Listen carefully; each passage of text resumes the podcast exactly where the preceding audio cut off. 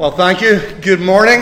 It is wonderful to be back here in Woodside. I want to begin, um, firstly, just with a huge thank you to you all. We are deeply grateful to you for your support, uh, practically, uh, financially, uh, and most importantly, prayerfully. Uh, we are just so encouraged that here in New York, across the big ocean, miles away, people pray for our little church in Dundee, a place where most of you couldn't identify on a map. Um, and we are so grateful that you have loved us well. And so thank you from the bottom of our hearts, uh, and thank you in Christ. As Matthew said, there it is my joy to preach God's word to you this morning from the book of Esther. But before we do that, I'm going to pray, and then we will get stuck in together. Let me wet my whistle before we go. Let's pray together. Father, we love you. Lord, we thank you for your goodness and your grace to us. Lord, we ask as we come to consider this book of Esther, a book that never mentions you at all, that you would help us see Christ in this book, that you would show us that you are everywhere in this book. In fact, that you are not mentioned in this book in order to show us where you are when it appears you're nowhere. Lord, help us right now, we ask. Grant us grace, grant us ears to hear, minds to comprehend, hearts to love Christ and wills to obey him. We pray this in Jesus' name. Amen. Amen. Amen. Okay, so as I said, we are in the book of Esther. It is a book famous, of course, for never mentioning God. One of two, the other, of course, being Song of Solomon.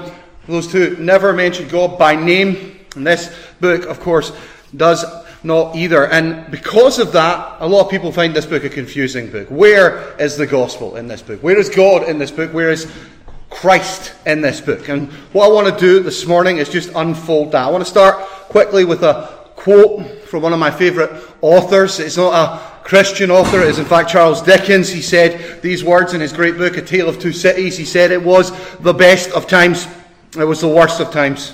It was an age of wisdom and it was an age of foolishness. It was an epoch of belief and it was the epoch of incredulity. It was the season of light and it was a season of darkness. It was the spring of hope and a winter of despair. We had everything before us and we had nothing before us. We were all going directly to heaven and in fact we were all going direct the other way. That's how he starts that wonderful book. And what he is doing there is painting this fact that our lives are turbulent. They are full of ups and downs, highs and lows, triumph and trial. Often these things come right on top of each other. We are, most of us, fairly good at handling good times. But trial, difficulty, hardship has a habit of exposing us. It confuses us. It throws us off balance. It causes us to question God's goodness, to doubt His love. When tragedy strikes, when difficulty raises its head, when persecution comes, when pandemics fall, we can feel like God has abandoned us that he is nowhere to be found. At the exact moment when we, of course, feel our need for him most physically. Those famous words of David, My God, my God, why have you abandoned me? Why are you so far from my deliverance? From my words of groaning? My God, I cry to you by day and by night. And you do not answer and I have no rest. This feeling is not foreign to the believer. It is a feeling we find expressed often throughout the scriptures. And yet, for many of us, we make it foreign and think it is foreign to the scriptures. The book of Esther exists to remind us of God's sovereign grace and goodness, even when we can't understand what is going on, when we feel alone, when we think He is far from saving us. The truth is, he is ruling and reigning for the good of his people and the glory of his name. You ever doubt the sovereignty of the Lord? We sang William Cowper's great hymn just there, and of course, here it is quoted in my sermon Judge not the Lord by feeble sense. Trust him for his grace behind a frowning providence, behind the hardships of life. For those who are in Christ, he hides a smiling face. Right? What we're going to do this morning is tackle this book in five, four and a half parts. Firstly, what I'm going to do is I'm going to give you a brief story recap of the book of Esther, just to keep clear in our minds the tale, so that you can see that I'm not going to pull the points I'm making out of thin air. Anytime someone does that, ignore them. Right? Anytime they're just giving you their opinion and you can't see it in the text, it's not worth the paper it's not printed on. Right? So I'm going to show you the text, the story. Next, we're going to consider the hidden hand of God. This is the main and great theme of the book of Esther God's sovereign grace and goodness in the midst of trial and difficulty. Third, we're going to think about our part, or Esther's part in this case. Man's responsibility. The fact that God is sovereign does not give us a buy with regards to action or with regards obedience. And finally, we're going to take these last two points together because this is where we find the gospel in Esther. We're going to look at the fact that God will destroy evil and in doing so will always save his people. Okay? God's judgment and salvation, uh, revealing his glory. So that's our points. Story recap, the hidden hand of God, our responsibility, and finally, the gospel in the book of Esther. So let's quickly have a recap of this book chapter 1 through 218 really begin the story and they set the scene through us or for us with what you could call booze, banquets, and beauty pageants, right? That is how the story of Esther starts. Booze, banquets, beauty pageants. Ahasuerus or King Xerxes is celebrating his own power, the scale of his empire. At this point, this party has been going on for a while and everyone is quite hammered. Right, to put it plainly, after days of feasting and drinking, the king is bragging about the wealth and power and splendour of his own name and of all that he owns. And he decides he wants to display that by showing off the beauty of Queen Vashti. And on the seventh day, when the king was feeling good with wine, that just means hammered, right? Ahasuerus commanded Memnon, Biztha, Harbona, Bigtha, Abagtha, I'm going to mutilate these names. Don't, don't worry about it. Zethar and Carkas, the seven eunuchs who personally served him to bring Queen Vashti before him with her royal crown. And that, by the way, means just her royal crown. Nothing else, clothing wise, at all. Right? He wants to show off her beauty to the people and the officials because she was very beautiful and Queen Vashti refuses to come at the king's command that was delivered by the eunuchs. And the king becomes furious and his anger burned within him. So, what sets up and precipitates Esther's introduction is Vashti's right refusal to come naked before the king. No husband has the right to command his wife to parade naked before other men. Her refusal, however, enrages Xerxes and results in her banishment from court and the loss of her position. The fact that she is not killed probably means that she was the daughter of another king, and it would have been politically dangerous to do so. So she is simply moved aside. However, time passes, and eventually the king wishes a new wife or concubine, and so the great Persian beauty contest kicks off. Right? A contest that Esther will win. Our text tells us that she was taken to the king in his palace. In approval, he placed the royal crown on her head and made her queen in Vashti's place. So this is our setup for the story. Booze, banquets, beauty pageants. We move into the next section, and what we see is that Esther's victory and elevation to queen means that in God's providence, Mordecai, her uncle, is in the right place at the right time to overhear a plot to assassinate King Xerxes, and he is ultimately able to foil this plot. This plot, however, results in chaos in the royal court. The turmoil of this assassination plot results in the rise and exaltation of, for want of a better phrase, the villain of the book, Haman the Agagite. He is honoured by all people except Mordecai, who refuses to bow down to him, which results ultimately in Haman's plot to destroy the Jews. Now, Haman is a descendant of Agite, or, or Ag, the king of the Amalekites. Mordecai is a descendant of Kish of the tribe of Benjamin, the same tribe as King Saul. If you know your Bible, you'll know that there is bad blood between Israel and the Amalekites since Amalek had opposed Israel during their journey into the promised land.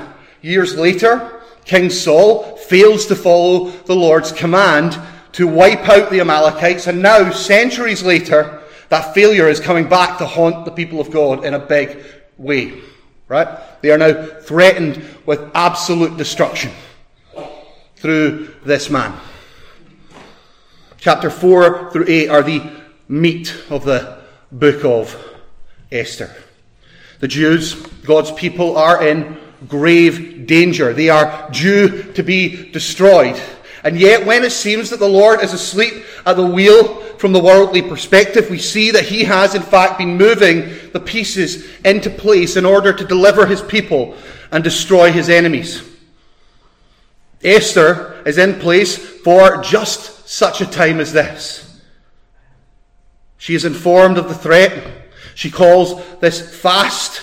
The people pray, and then she takes bold, potentially life threatening action, approaching the king. She receives favour and puts her plan to save her people into action. During her first banquet, she sets Haman up. He leaves thinking he is on top. His hatred of Mordecai leads him to the building of a massive gallows in order to kill his enemy and publicly display his victory. That night, it so happens that King Xerxes can't sleep. He is greatly bothered, distressed by the events that had surrounded the attempt on his life. He wants to know who saved him and why this man wasn't honoured. By morning, Mordecai is revealed as Xerxes' saviour, and he is exalted and honoured. And now Haman knows the gig is up. At Esther's second banquet, Esther reveals his plot and eventually, Haman ends up swinging from his own gallows, and all his possessions are given over to Mordecai. The Lord rescues his people through the destruction and judgment of his enemies. And then in chapter 9 through 10, we see the salvation goes to all God's people. The Jews are saved, their salvation accomplished as the enemies of God and the enemies of the Jewish people are crushed and the book finishes with God's gracious salvation, salvation being celebrated and memorialized. So that's the story of the book of Esther. God sovereignly orders all things for the good of his people, for their salvation, for the destruction of his enemies, for the glory of his own name. And that's not bad for a book that never bothers to mention him by name. Right? It's fairly impressive. Derek Prime writes this. He says, What we are seeing in the book is Satan's activity, traceable throughout the Bible. His tracks may be discerned again and again through various aliases he employs. In this case, is that of Haman. Satan, the enemy of our souls, is endeavouring to destroy the Jews, the people through whom the seed, the Messiah, is to be born into the world. He wants to make null and void the promise of God. He wants to take away the hope of a Redeemer. The same enmity that inspired Haman also inspires Herod to give orders to kill all boys in Bethlehem and its vicinities two years and under, in accordance with the time Herod learns from the Magi. As Jesus explains to the Samaritan woman, salvation is from the Jew. God, however, is committed to preserving his people so that salvation might go out into the ends of the earth. Even though they had failed him so often, it is because of this truth, his promise of hope to the world, that the salvation of the Jewish nation at the time of Esther is so important. God's protection of his people is the protection of the offspring of the woman through which all hope comes. This is the book of Esther. So that is the story recap. I want to spend the rest of our time just drawing out the major themes of this book and trying to land the lessons they teach. The first lesson, the great lesson of the book of Esther, is to see the hidden hand of God. The book of Esther, as I said, is famous for never mentioning God. I had recently, and I'm going to name drop, and it's going to be like a clang here, the great privilege of driving about Dr. John Piper when he visited Scotland. And I told him I was preaching this book that weekend. And he said this in the car. He said, The author of Esther intentionally doesn't mention God so that we would learn that even though you can't see him, he's everywhere. He's all over the book. Because he's everywhere. All the time. In the darkest moment, it is easy to feel alone, to feel abandoned, when it is all on top of you. When your family seems to be disintegrating around you, when the phone rings in the middle of the night with tragic news, when the shock diagnosis lands, when you feel so low, so flat, that all you want to do is hide, to pull the duvet cover back over your head and sleep away the sadness. When your heart is sickened and hope is snatched away, in those moments of trouble and trial, it is easy to doubt. It is those times we cry, My God, my God, why have you forsaken me? Where are you? What are you doing? Why me? How could you let this happen? Maybe I'm just kidding myself on. Maybe he doesn't care. Maybe he isn't there. Books like Esther, the story of Joseph, the book of Ruth, the tale of Job, the life of Christ and his apostles are recorded in such detail painful, crushing detail at times, in order to remind us that trial and tribulation are the norm of God's people. And it reminds us that He is in control and loves us in the midst of trial. They do this by showing us life, real life, through the long lens. In order for us to learn to interpret the now and the beginning in light of its ending. They show us what Paul means when he explains, we know that all things work together for the good of those who love God and are called according to his purpose. It shows us what it means when the proverb writer says that the law is cast in the lap and every decision is from the Lord. Those are comforting truths if you understand the end and if you interpret now in light of the end. That proverb is only a comfort if we learn to trust that the Lord is good. Seeing the big picture helps us recognize God's infinite love and his care for us. Esther shows us this as we watch the Lord order chaos in order to bless and save his own. What's the application here? What do we need to know here? But we need to know that the Lord is trustworthy. It's a warning from one of my favourite smart dead guys, C.H. Spurgeon. He's asked what it means to believe that God is sovereign, and he says this. He says, I hear one say, Well, sir, you seem to be a fatalist. And he says, No, far from it. There is just this difference between fate and providence. Fate is a blind thing and providence is full of eyes. Fate is blind, a thing that must be. It is an arrow shot from a bow that will fly onward but have no true target. Not so with providence. Providence is full of wisdom. There is a design in everything, an end to be answered. All things are working together and working together for good. They are not done because they must be done. They are done because there is a reason for it. It is not only that the thing is, but that the thing must be because it is right and good and should be. God has not arbitrarily marked out the world's history. He is an eye to the architecture of all things, of the perfection of all things. When he marks out the aisles of history and places the pillars of events, he is building the great tapestry of time. He is controlling and ordering things, and you are therefore secure in his hand. He loses none. He keeps hold. Let's move on to our next point. This idea of human responsibility.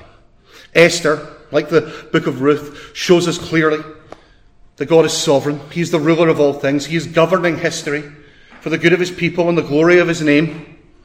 However, Esther also forefronts, in the passage we saw and read earlier, our responsibility. The threat that Haman presents to the people of God requires action. And the Lord had uniquely placed Esther and Mordecai in a position to intervene, and therefore they absolutely must do so. Right? Esther summons one of the king's eunuchs who attended her, dispatches him to Mordecai to learn why he is out in the street crying and wailing. He goes to see Mordecai. He learns the truth of what is happening. He learns that Haman has basically bought the slaughter of God's people.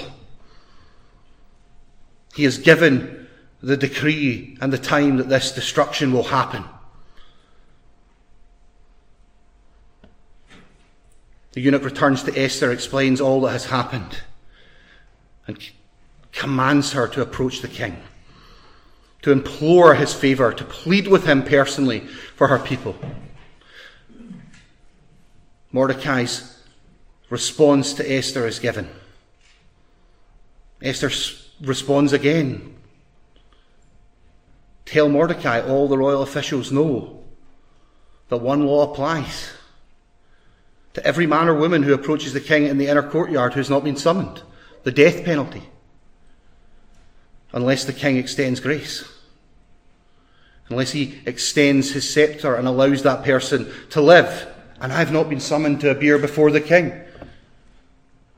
for 30 days. Esther's response is reported to Mordecai, and Mordecai tells the messenger to go and reply like this to Esther Don't think that you will escape our fate just because you're in the king's palace. If you keep silent at this time, relief and deliverance will come to the Jewish people from another place, but you and your family will be destroyed.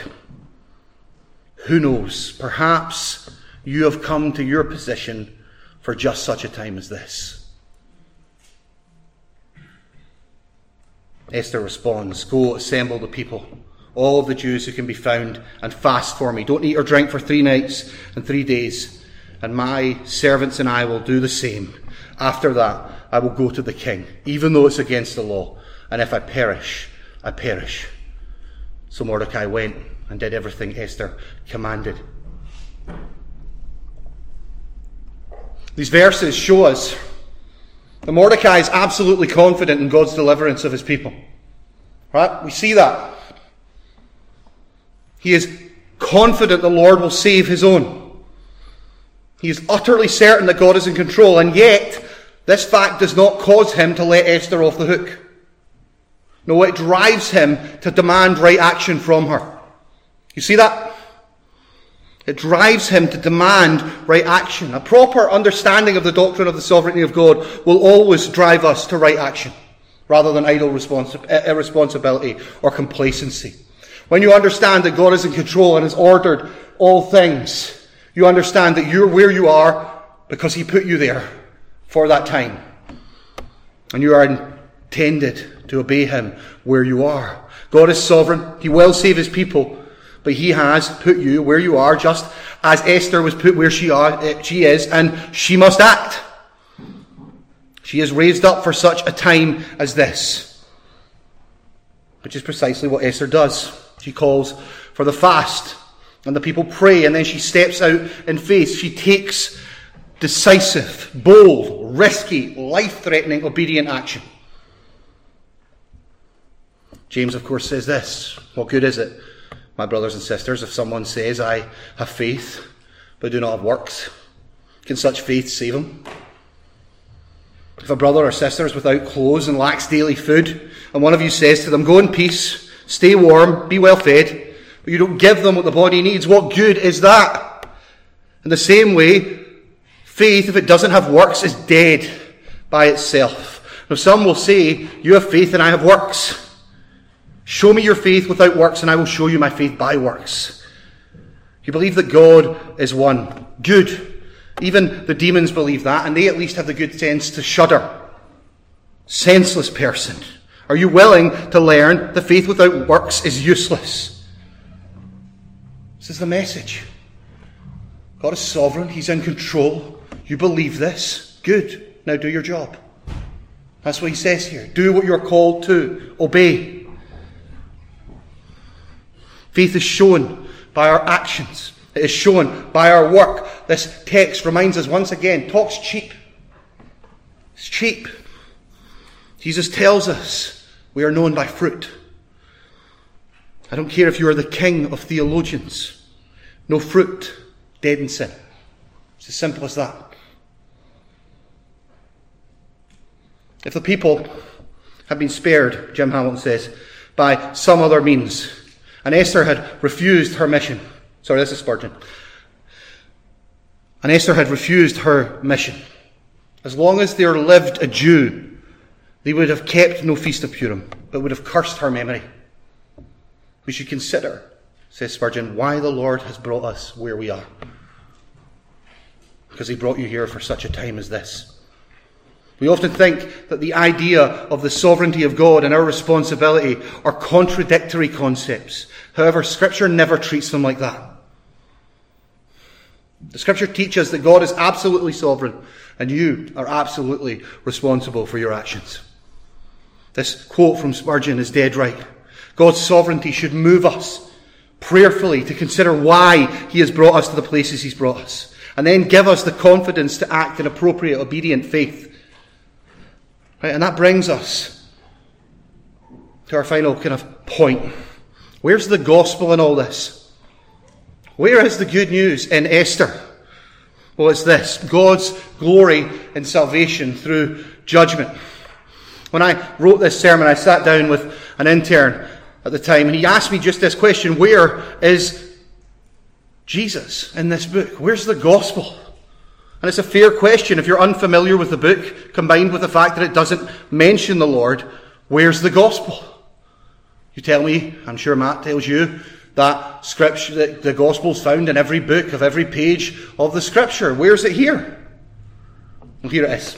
In Esther, the seed of the serpent, Haman, who descends from those Saul should have put under the ban, is at enmity with the seed of the woman. Mordecai, an exiled Jew, finds his only defence in an orphan girl whom he has taken into his care, and out of the mouths of babes and infant, God establishes his strength.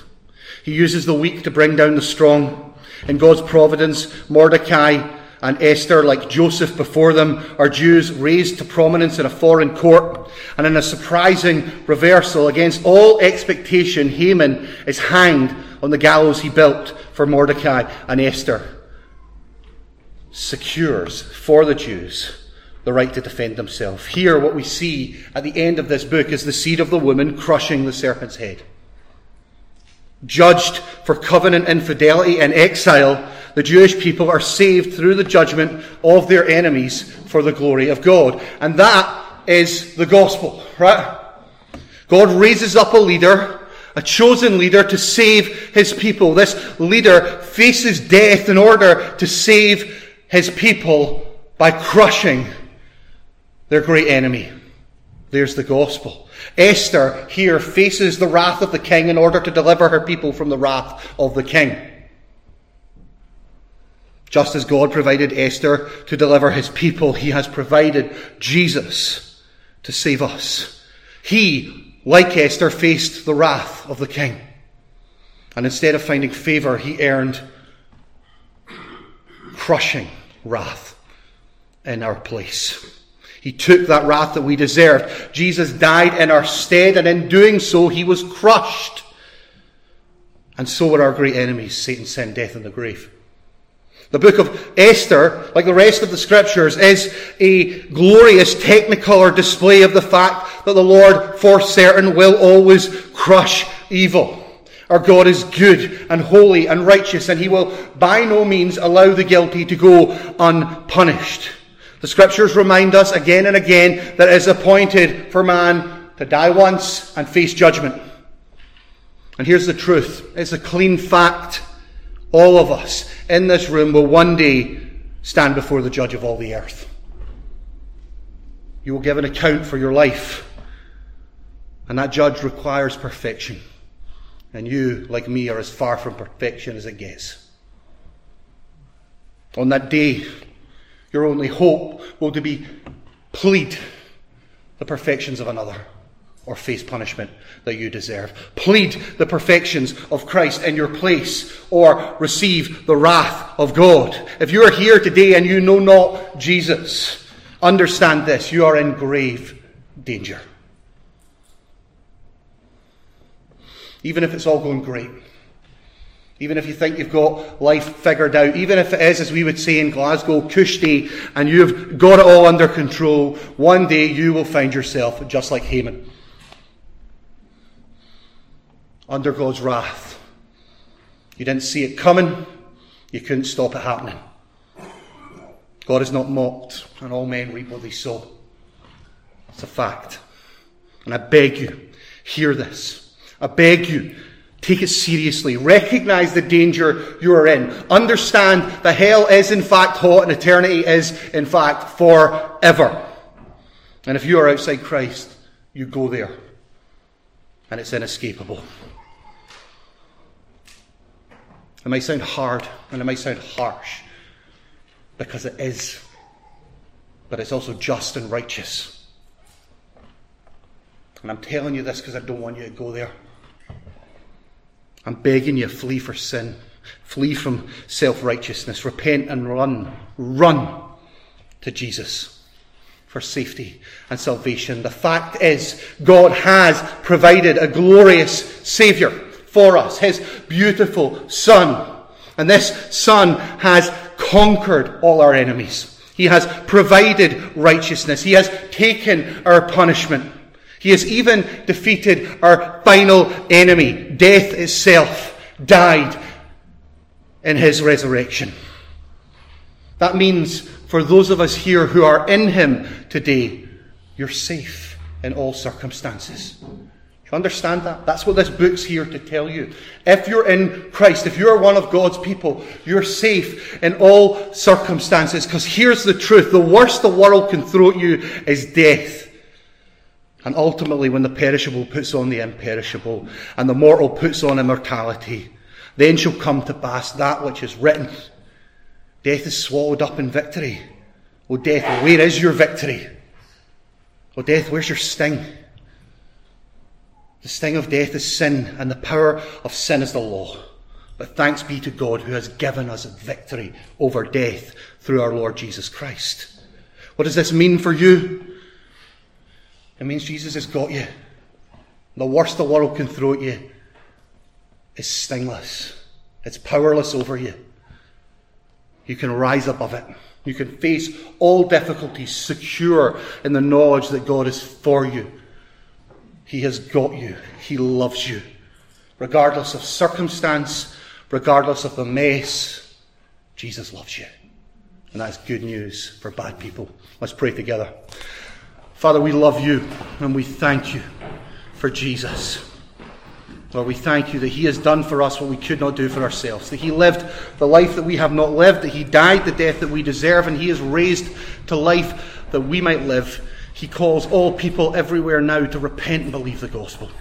And by your grace, we pray that you would grant us faith to trust Him and therefore be able to stand in all circumstances, secure in our great God and Saviour, Jesus Christ. Help us to love him, help us to trust him, and Lord, cause us to glorify him. We pray in his beautiful name. Amen.